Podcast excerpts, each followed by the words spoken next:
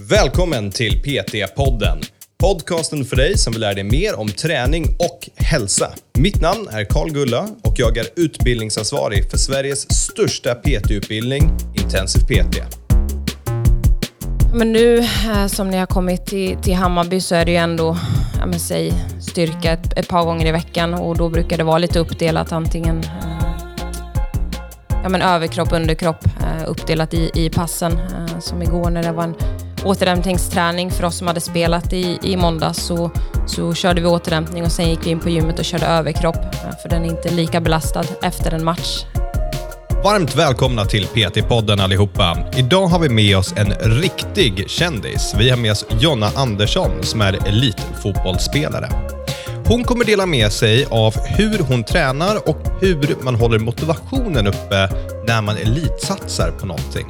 Så det här avsnittet det är ganska stort så det är uppdelat i två delar. I den första delen då kommer vi gå igenom hur man tränar när man elitsatsar på fotboll.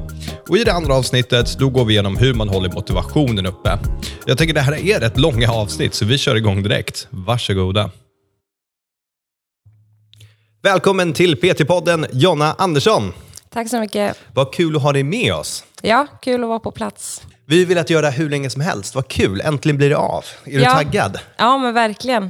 Det, det är kul att vara här och kul som du säger att vi äntligen eh, fick kunna göra det. Ja, så börja så här. Jag, jag vet inte om någon som lyssnar på det här har missat vem du är. Om de har bott under en sten det senaste året, under tjugohundratjugotvå. Men ge, ge oss en liten bild av vem är du och vad tycker du om att göra? Ja, eh, mitt namn är Jonna Andersson, eh, tjugonio år och är professionell fotbollsspelare och spelar nu till vardags i Hammarby här i Stockholm och i Svenska Damlandslaget. Mm. Och du var ju med i E M här under tjugohundratjugotvå. Mm. Eh, du är också utbildad personlig tränare. Mm. Eh, vad tycker du om att göra när du inte spelar fotboll? Men det... det var en djup, djup fundering. Ja, men verkligen. Det Det blir mycket tid till fotbollen såklart. Eh, mycket, eh, ja, men är det ledigt så är det klart att jag försöker umgås så mycket med, med vänner och familj som jag kan. Eh, men, men det blir mycket, mycket fokus på fotbollen eh, även om man är ledig. Eh, så är det. Riktigt målinriktad? Ja, men absolut. Får man ha några off-dagar? Och tänka, går det någon dag där du inte tänker på fotboll? Jag försöker hitta de dagarna, men det är klart att det är svårt. Är man ledig en dag så kanske det är efter en match. Då vill man analysera den och, och se vad man kan göra bättre till, till nästa match. Men det är viktigt att koppla bort så absolut försöker jag hitta de lediga dagarna. Är du uppväxt med en fotboll, jag skulle säga i handen, men på foten liksom? Har det varit ända sedan du var liten så har du spelat fotboll? Ja, i princip. Jag är... född i en, en fotbollsfamilj där jag har en storebror som spelade fotboll och eh, en, en pappa som spelade och mamma som, som också spelade. Eh, så att det har varit en fotboll från start. Ja, vi, vi har haft en del korrespondens förut och jag har ju sagt att jag kan väldigt lite om fotboll. Det, jag, jag spelade fotboll när jag var kid. Mina föräldrar försökte få mig att göra någon idrott och jag vägrade när jag var liten. Men jag kommer ihåg så tydligt fotboll. Det var liksom en match. Vi, vi var typ sex år gamla så det, även om det räknas som en match eller om träning eller vad, vad det nu är. Så ska jag skjuta och det är ett öppet mål och missar. Och efter det, all, jag vägrar gå tillbaka. Det satte aldrig. Sig. Ja, det, och även nu, det är så här när, när vi har liksom min frus brors barn, vi spelar fotboll, då är det så här, fan också, det, nu kommer jag göra bort mig igen. Ja, det är jobbigt om det fortfarande sitter kvar. Då, det sitter då kvar. Är det tungt. Fötterna är ostabila. Men för dig antar jag att det är tvärtom. Börjar du då när du var, alltså, hur ser det ut när man är liten? Är det att det var kul bara att gå ut och spela? Eller var du direkt målinriktad då att det här ska bli din karriär? Nej, men jag, jag tror inte att jag tänkte så jättemycket på det då. Eh, och, och ganska länge också. Det, det är klart att många säger att drömmen är att spela i damlandslaget och utomlands och, och så. Men jag spelade mycket för att det var kul och det var en lagidrott och man gjorde någonting tillsammans eh, med sina vänner. Eh, sen är det klart att när... man pratade lite om landslag när jag kom in i flicklandslaget när jag var femton så, så är det klart att då började jag kanske inse att... ja, men, man är ändå ganska bra på, på det jag utför och det är klart att då började kanske drömmarna att, att komma fram lite mer. Men när jag var yngre så var det mycket för, för glädjen och gemenskapen. Har du kvar glädjen och gemenskapen? Eller försvinner det längs vägen?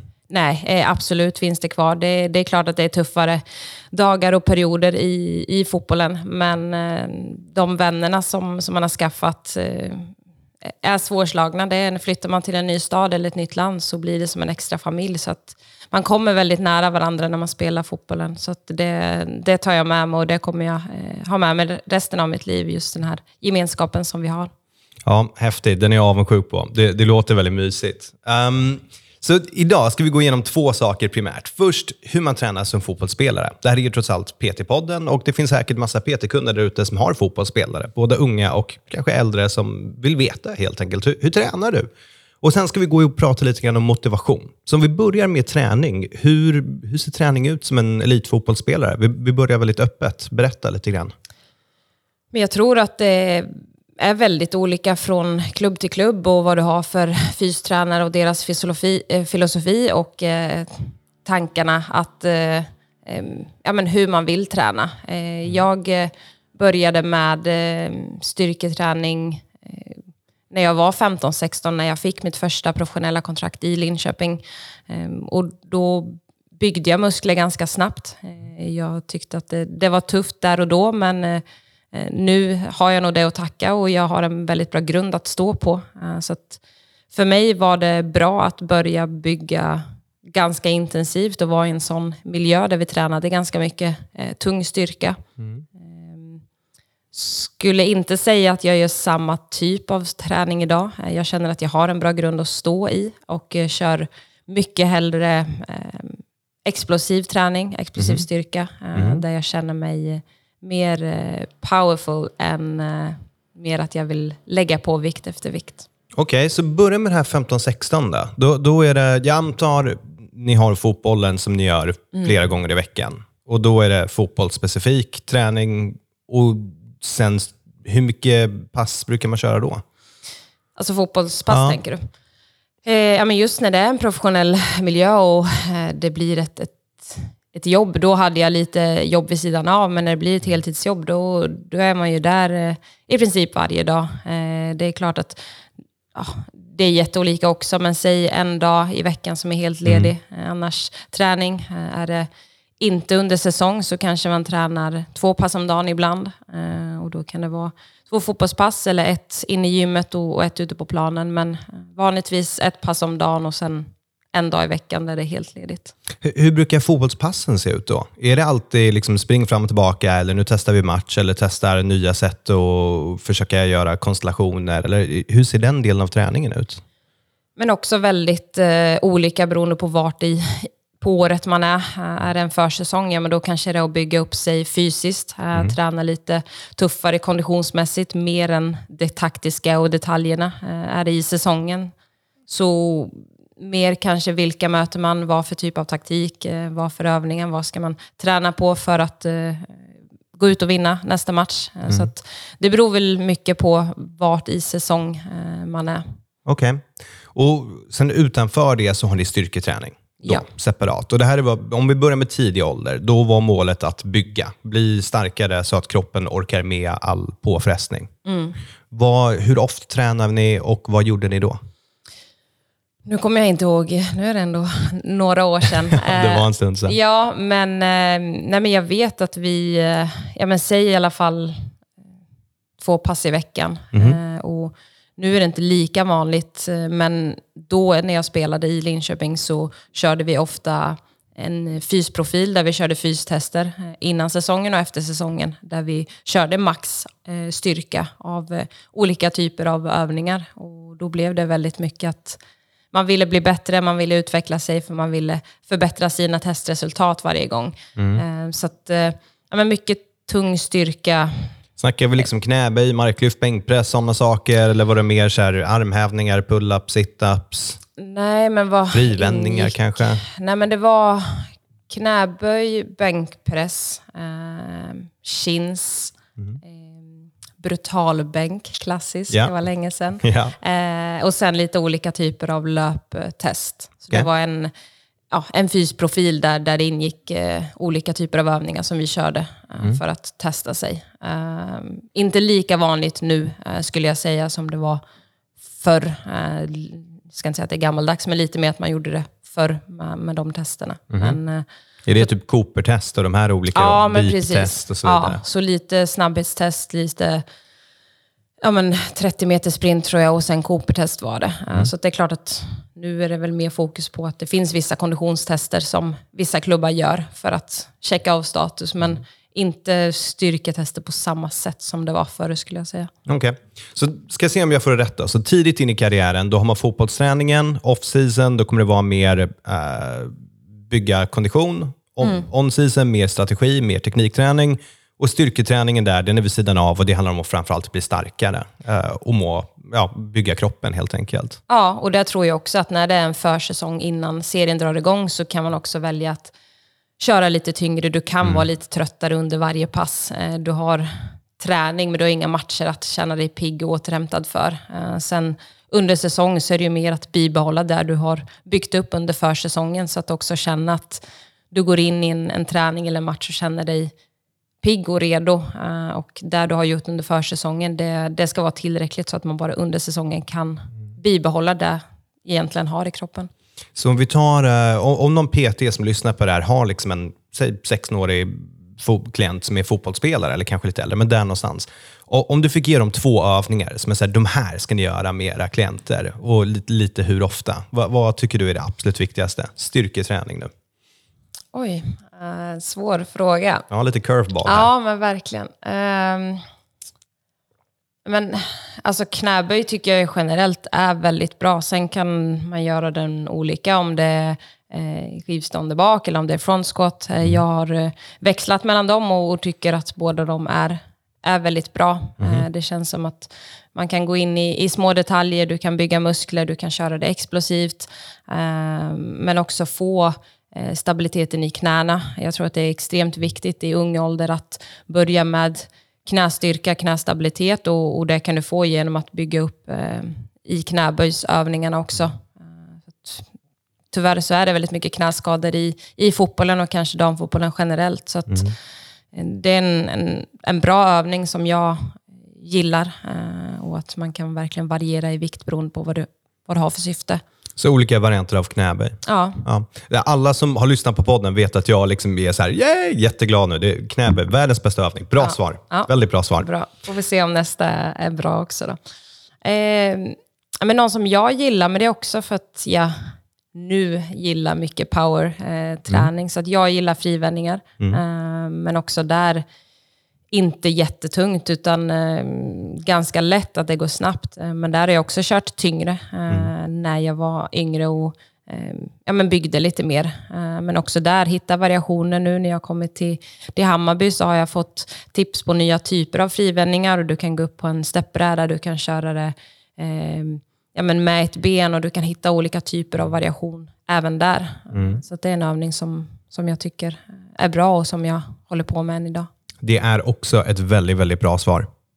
Bra. Frivändningar, ja, frivändningar är också en fantastisk kraftövning. Och jag mm. tycker det är någonting alla ska behärska. Särskilt när man är på plan så här. Man måste hantera kroppen. Mm. De olympiska lyften, det lär en att hantera sin kropp väldigt bra, tycker jag. Ja, och det har jag känt nu. Men framförallt när man har börjat upp på en steppbräda. Men du är lite ur balans. Du kanske får en tackling när du är upp i luften eller på ett mm. ben. Så att jag känner att bara få lite obalans i den träningen gör att bålen blir starkare, att du är redo för en tackling. Så att det finns väldigt mycket kopplat där till fotbollsplanen. Och det för mig är väldigt viktigt att jag vill inte gå in i gymmet och köra eh, någonting som jag inte känner gynnar mig på fotbollsplanen. Utan jag, jag spelar fotboll på en professionell nivå, och jag vill, där jag gör i gymmet vill jag att eh, ska tillföra någonting mm. ute på planen.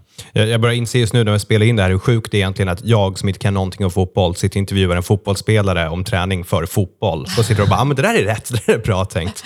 Var ja, men det hänger ihop liksom. Mycket, så är det ju. Det, det är klart att det är, fotboll är en helt annan grej, men, men vi behöver vara i, i gymmet också, och det finns ändå mycket koppling till styrketräning och fotbollen, tycker jag. Mm, och det, jag tycker det är intressant som du nämner med bålträningen. För att både knäböj, frivändningar och liksom stora lyft, det är ju de bästa bålövningarna också. Mm.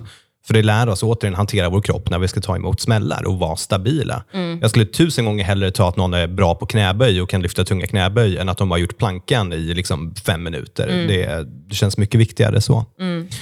Så hur går det här vidare i karriären då? Vi börjar där, så du nämnde att man bygger den här basstyrkan och sen så då är man kanske lite yngre och sen så börjar man progressa senare in på karriären. Du kanske börjar bygga den här styrkan och känner att ja, men du kanske inte ska lägga på dig för mycket muskelmassa, antar jag. För det, mm. då kanske du blir långsammare på plan och du, du vill inte väga för mycket och vara för stor och för stark heller. Nej. Hur skiftar fokuset i träningen dess äldre man blir?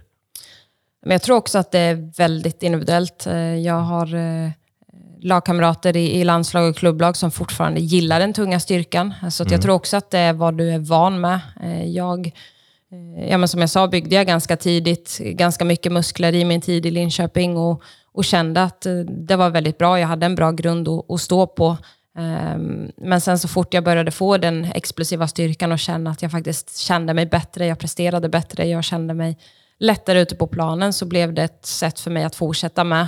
Men det har väl egentligen ingenting med att du kommer upp i karriären, att du blir äldre, utan det är väldigt individuellt. Vad klarar din kropp av? Vad är du i behov av? Jag, jag tror att jag, ja men utifrån tidigare, att jag har lätt att bygga på med muskler. Medan kanske en annan som kör tung styrka ser det som en explosiv styrka för mm. att du inte bygger på dig, utan du, du kan köra tungt men ändå eh, känna att du blir pigg av det. Mm. Så att jag tror att eh, det är väldigt individuellt hur, du, hur dina muskler reagerar, och i mitt fall så, så känner jag mig tyngre och att jag har byggt på mig muskler väldigt snabbt när jag mm. kör den tunga styrkan. Och vad fokuserar du på nu då? Fotbollen på en sida, självklart. Och din e- du nämnde power, du var mer explosiv. Vad, mm. vad gör du då och hur ofta gör du det? Ja, men nu som ni har kommit till, till Hammarby så är det ju ändå ja, men säg, styrka ett, ett par gånger i veckan. Och då brukar det vara lite uppdelat, antingen eh, ja, men överkropp, underkropp, eh, uppdelat i, i passen. Eh, som igår när det var en återhämtningsträning för oss som hade spelat i, i måndag, så Så körde vi återhämtning och sen gick vi in på gymmet och körde överkropp. För den är inte lika belastad efter en match. Mm. Eh, och vanligtvis kanske tre dagar innan match att man kan gå på och köra lite ben. Och där också. Eh, vill man köra tyngre så, så gör man det. Men i mitt fall så, så blir det ja, men lite olika typer av frivändningar, knäböj. Eh, få den här explosiva känslan och känna att två dagar och dagen innan match så vill jag börja känna mig eh, pigg och redo för att eh, spela. Ja, för där, den där balansen är ju intressant. Använder ni några riktlinjer för att liksom tänka jag får inte ta ut mig själv för mycket i träningen innan det är match? Eller sätter ni bara flera vilodagar? Eller jobbar ni med procentsatser och bara drar ner dem, till exempel när du ska göra fem gånger fem knäböj? Hur resonerar ni där? Nej, men jag tror att det är väldigt viktigt att ha en öppen dialog.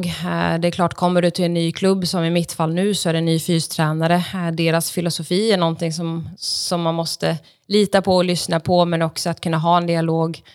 För att, just för att det är väldigt individuellt hur man vill träna och vad man mår bäst av. Så att jag ja, men mjukstadade lite, lyssnade på vad, vad de tycker och vad för typ av övningar och träningar. Vi kör generellt ganska lika övningar, alla spelare. Men sen utifrån en dialog och vad man känner att man mår bra av, så kan man justera sätten eller repetitionerna. Så att det blir ändå lite individuellt baserat. Eh, även fast vi kör samma typer av övningar. Gör, gör ni någon balansträning eller så här ensidesträning? Typ pistol squats eller liksom enbens marklyft? Du vet, sådana typer av grejer? Ja, men vi har kört lite sånt. Vi har kört... Eh, vad heter Bulgarian split mm. och lite sådana typer. Vi kör lite olika eh, hopp. Är den jobbigaste övningen ja, av den alla? Ja, den är tuff. Den, eh, framförallt när man inte kört den på, på ett par veckor. Ja. Då tar den rejält. Men det också känner jag att det är ju ett... Tar den så, så ger den väldigt bra också. Så att kunna bibehålla den typen av, av övningar också där. Känna stabiliteten. Du står på ett ben, ja, du kan få en tackling i, i luften på en fotbollsplan. Så att det är otroligt bra övningar som jag känner ger nytta ute på planen. Sen ja, men lite balans i olika typer av hoppövningar. Enbens sidled framåt med vikt, utan vikt.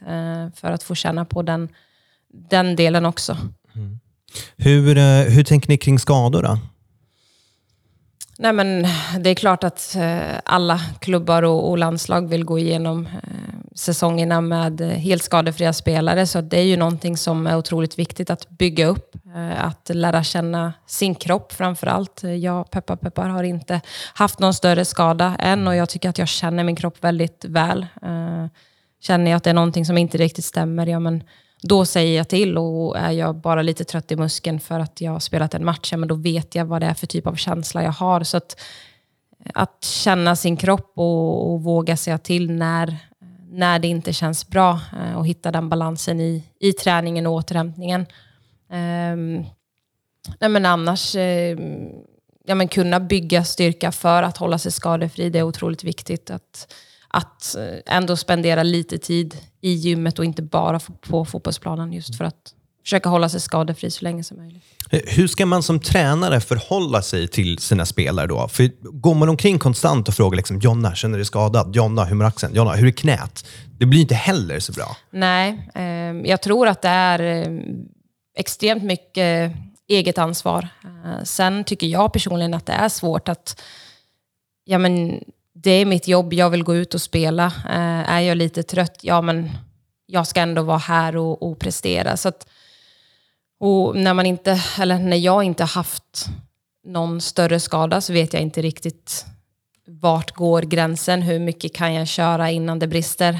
Så att det är klart att det som spelare kan vara svårt att säga ifrån innan det sker. Så att den balansen tror jag är viktig. Att eget ansvar för, för spelarna att säga och, och berätta hur man mår. Och, ja, men vi har en, en app där du kan på morgonen fylla i hur du mår, hur är kroppen, hur har du sovit. Eh, också efter träningen, hur tuff var träningen. Den kan vara olika beroende på vilken position du är, och att man därifrån kan ha en, en öppen dialog tränare och spelare emellan för att hitta den bästa belastningen. Sen så är det svårt att det är ändå en lagsport. Det går inte att ta bort spelare varje dag, varje träning. För vi måste ändå få ihop det. Men att kunna anpassa träningen ibland om det är någon som är lite på bristningsgränsen till att kanske eventuellt få en skada. Tror du att det här med att känna sin kropp, blir det lättare eller svårare med åldern? För jag tänker man blir också äldre, så man blir lite visare, mer erfarenhet. Men man går ju också sönder lite lättare när man mm. är äldre. Ja, men det är klart att jag tror absolut att på ett sätt så blir det enklare. Som du säger, man, man blir klokare. Man har lärt känna sin kropp. Man har lärt känna hur det känns och vad för typ av känsla det är. Eh, sen vet jag de som har dragit eller fått en muskelskada, så har de inte känt någonting innan, utan att det har bara hänt. Så att mm. det är också svårt att säga att ah, men nu har jag lite för ont, nu kommer det hända någonting. Utan Men, men det är klart att jag tror att, att lära känna sin kropp och ha tränat kontinuerligt sen, sen man var liten gynnar den, och att verkligen inte känna efter, men att ändå kunna känna vad som känns bra ont och vad som känns mm. dåligt ont. Nu kanske du svarar på min sista fråga här, men det, sista frågan om skador, det är det här med en skada kan ju förstöra ens karriär, oavsett mm. om det är förslitningsskada eller en akut skada. Är det någonting ni medvetet har det i huvudet under träningar och era tränare som tänker på det här? Och, eller är det någonting som man försöker att inte tänka på så ofta men vara lite lyhörd till? Hur, liksom, hur förhåller man sig till den här balansen? Jag tror att det är viktigt att inte tänka för mycket. Mm. Går du in i en träning och ja, men blir rädd att gå in i tacklingar, då går du in kanske fyrtio till femtio procent istället för hundra procent mm. i en tackling, och då finns det troligtvis större risk att du blir skadad. Eh, det märker man när man ser de här tuffa duellerna där båda spelarna i en duell går in hundra procent, så blir det ofta att du kan få en liten smäll, men det blir ingenting som blir allvarligt. Men ser du att en går in hundra procent och den nästa sätter in sin fot femtio procent, ja men det är klart att den med femtio procent har större risk att få en skada. Mm. Så jag tror det är otroligt viktigt att gå in i en träning och känna att det vi har gjort på försäsongen, det vi har gjort i gymmet, det är tillräckligt för att man ska kunna, kunna vara skadefri i träning. Och egentligen inte, inte lägga fokus på det, utan vi eh, ja, men gå in med en mentalitet och en känsla att man är hundra procent redo att träna och inte vara rädd för att bli skadad. Jag tycker det låter vettigt. Det, det låter som ett bra tänk och ändå vara lite lyhörd. Men det, det känns väl som att går man in och alltid är rädd, så då, mm. det blir liksom inte bra i slutändan. Nej, och sen tror jag också att har du varit skadad, om det är en, ja, en, en bristning, en muskelskada, eller om du har brutit någonting eller en knäskada, så är det klart att den uppstarten att komma tillbaka in i lagträning, komma tillbaka in i dueller, det kan jag till nu har jag inte varit där, men jag kan tänka mig att det är väldigt tufft att komma tillbaka in i lagträning från att kanske varit borta i sex nio månader och inte kört med mm. laget in i dueller. Så att det är väl också, hur kan en skadad spelare som är tillbaka in i full träning koppla bort det? Det, det är nog jäkligt tufft. Mm. Ja, jag är med. Så om man tränar folk, vad är det viktigaste man ska tänka på kring off-season och on-season då? Kan du berätta lite om det?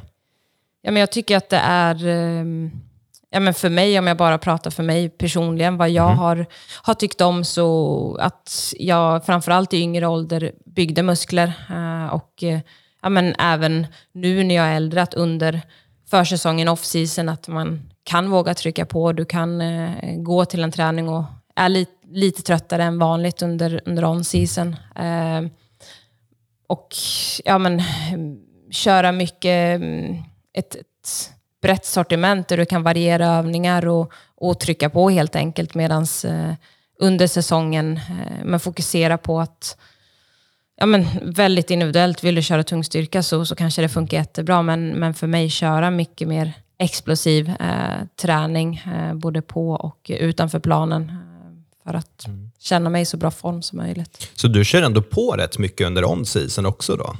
Ja, men det är ju, vi har ju i alla fall en gång i veckan där, där vi kör styrketräning och, och ben, och sen så har vi ett annat pass där vi kör överkropp. Sen ibland kombinerat, eller ibland en tredje gång i veckan kanske vi kör, ja, säg två, tre övningar bara explosivt för mm. att känna sig just redo för match. Så att absolut, jag är ju i gymmet ett par gånger i veckan, både off-season och on-season. Mm. Ja, det intressant. Hur, hur känner du att um, satsningen är på damfotboll från ung ålder då? Jag vet att det brukar de flesta tycka är ju rätt bristfällig. Mm. Um, ja, men det är klart att det finns uh, förbättringspotential där. Uh, jag känner att det går åt rätt håll. Uh, men det, det är svårt. Det, det är inte, allt handlar inte om ekonomin, men det är klart att det, det är svårt. Har du inte tillräckligt utbildade tränare så kanske det är svårt att bygga någonting från grunden. Det är mycket att kanske föräldrar ställer upp om man tränar, och det blir mycket så, men sen att gå från den delen till att faktiskt träna med utbildade tränare, det, det är klart att det är skillnad. Men sen finns det ju, ja, men ser du utomlands, när jag var i, i Chelsea, så finns det en flickakademi med utbildade tränare, och det blir en en röd tråd genom hela klubben att de pratar i samma termer som A-lagstränaren pratar. De, de spelar liknande för att det ska vara en bra, bra steg att gå redan från, från väldigt ung ålder. Jag vet att, att Hammarby har en, en akademi också, och där du kan eh, ja, men fostras från väldigt ung ålder i en, en bra miljö. Så att det, det är på väg åt, åt rätt håll, men det, det tar ju sin tid. För vi vet ju att träning gynnar ju träning. Du får ju en viss ränta på ränta-effekt när du tränar. Mm. Du blir bättre, då kan du prestera bättre, och då blir du bättre.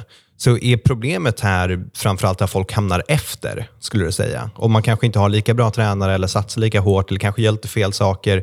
Man hamnar liksom efter de andra som kanske lyckas pricka allting rätt.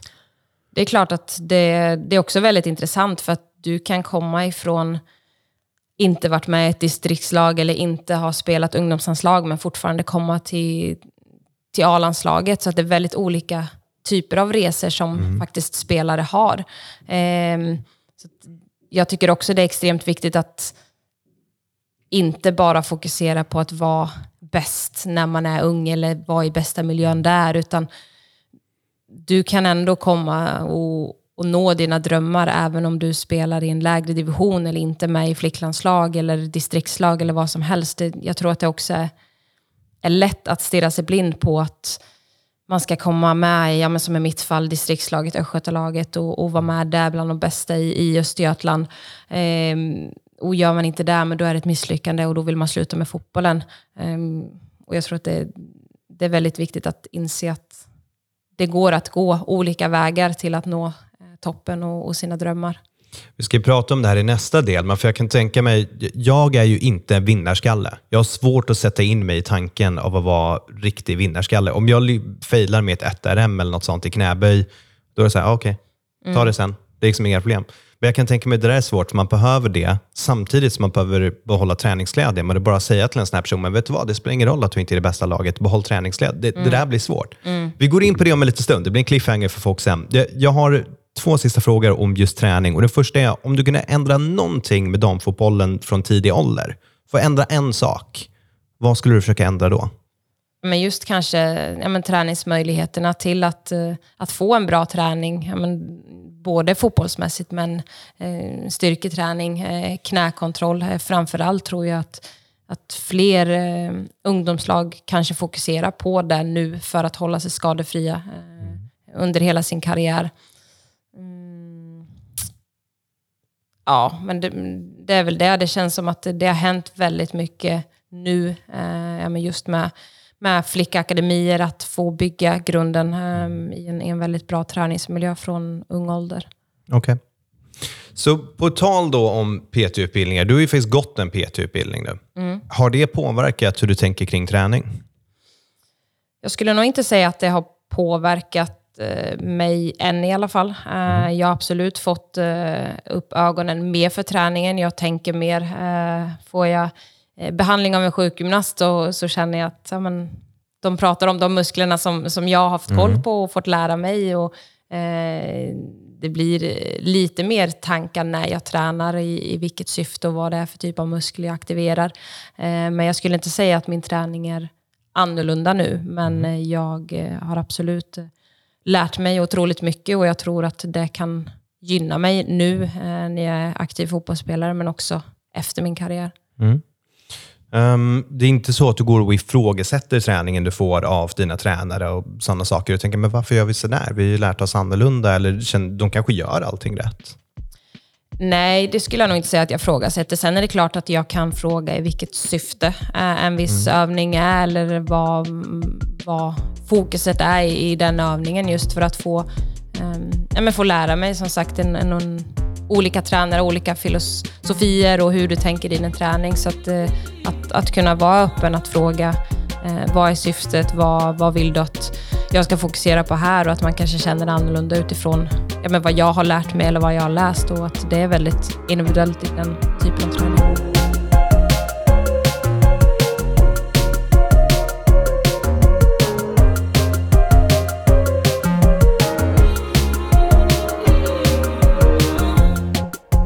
Ja, så då är det dags för oss att börja gå in på nästa steg, vilket är hur man håller motivationen uppe. Och såklart, det här är mer aktuellt när man kommer till en person som kom i semifinal i E M i fotboll under tjugohundratjugotvå.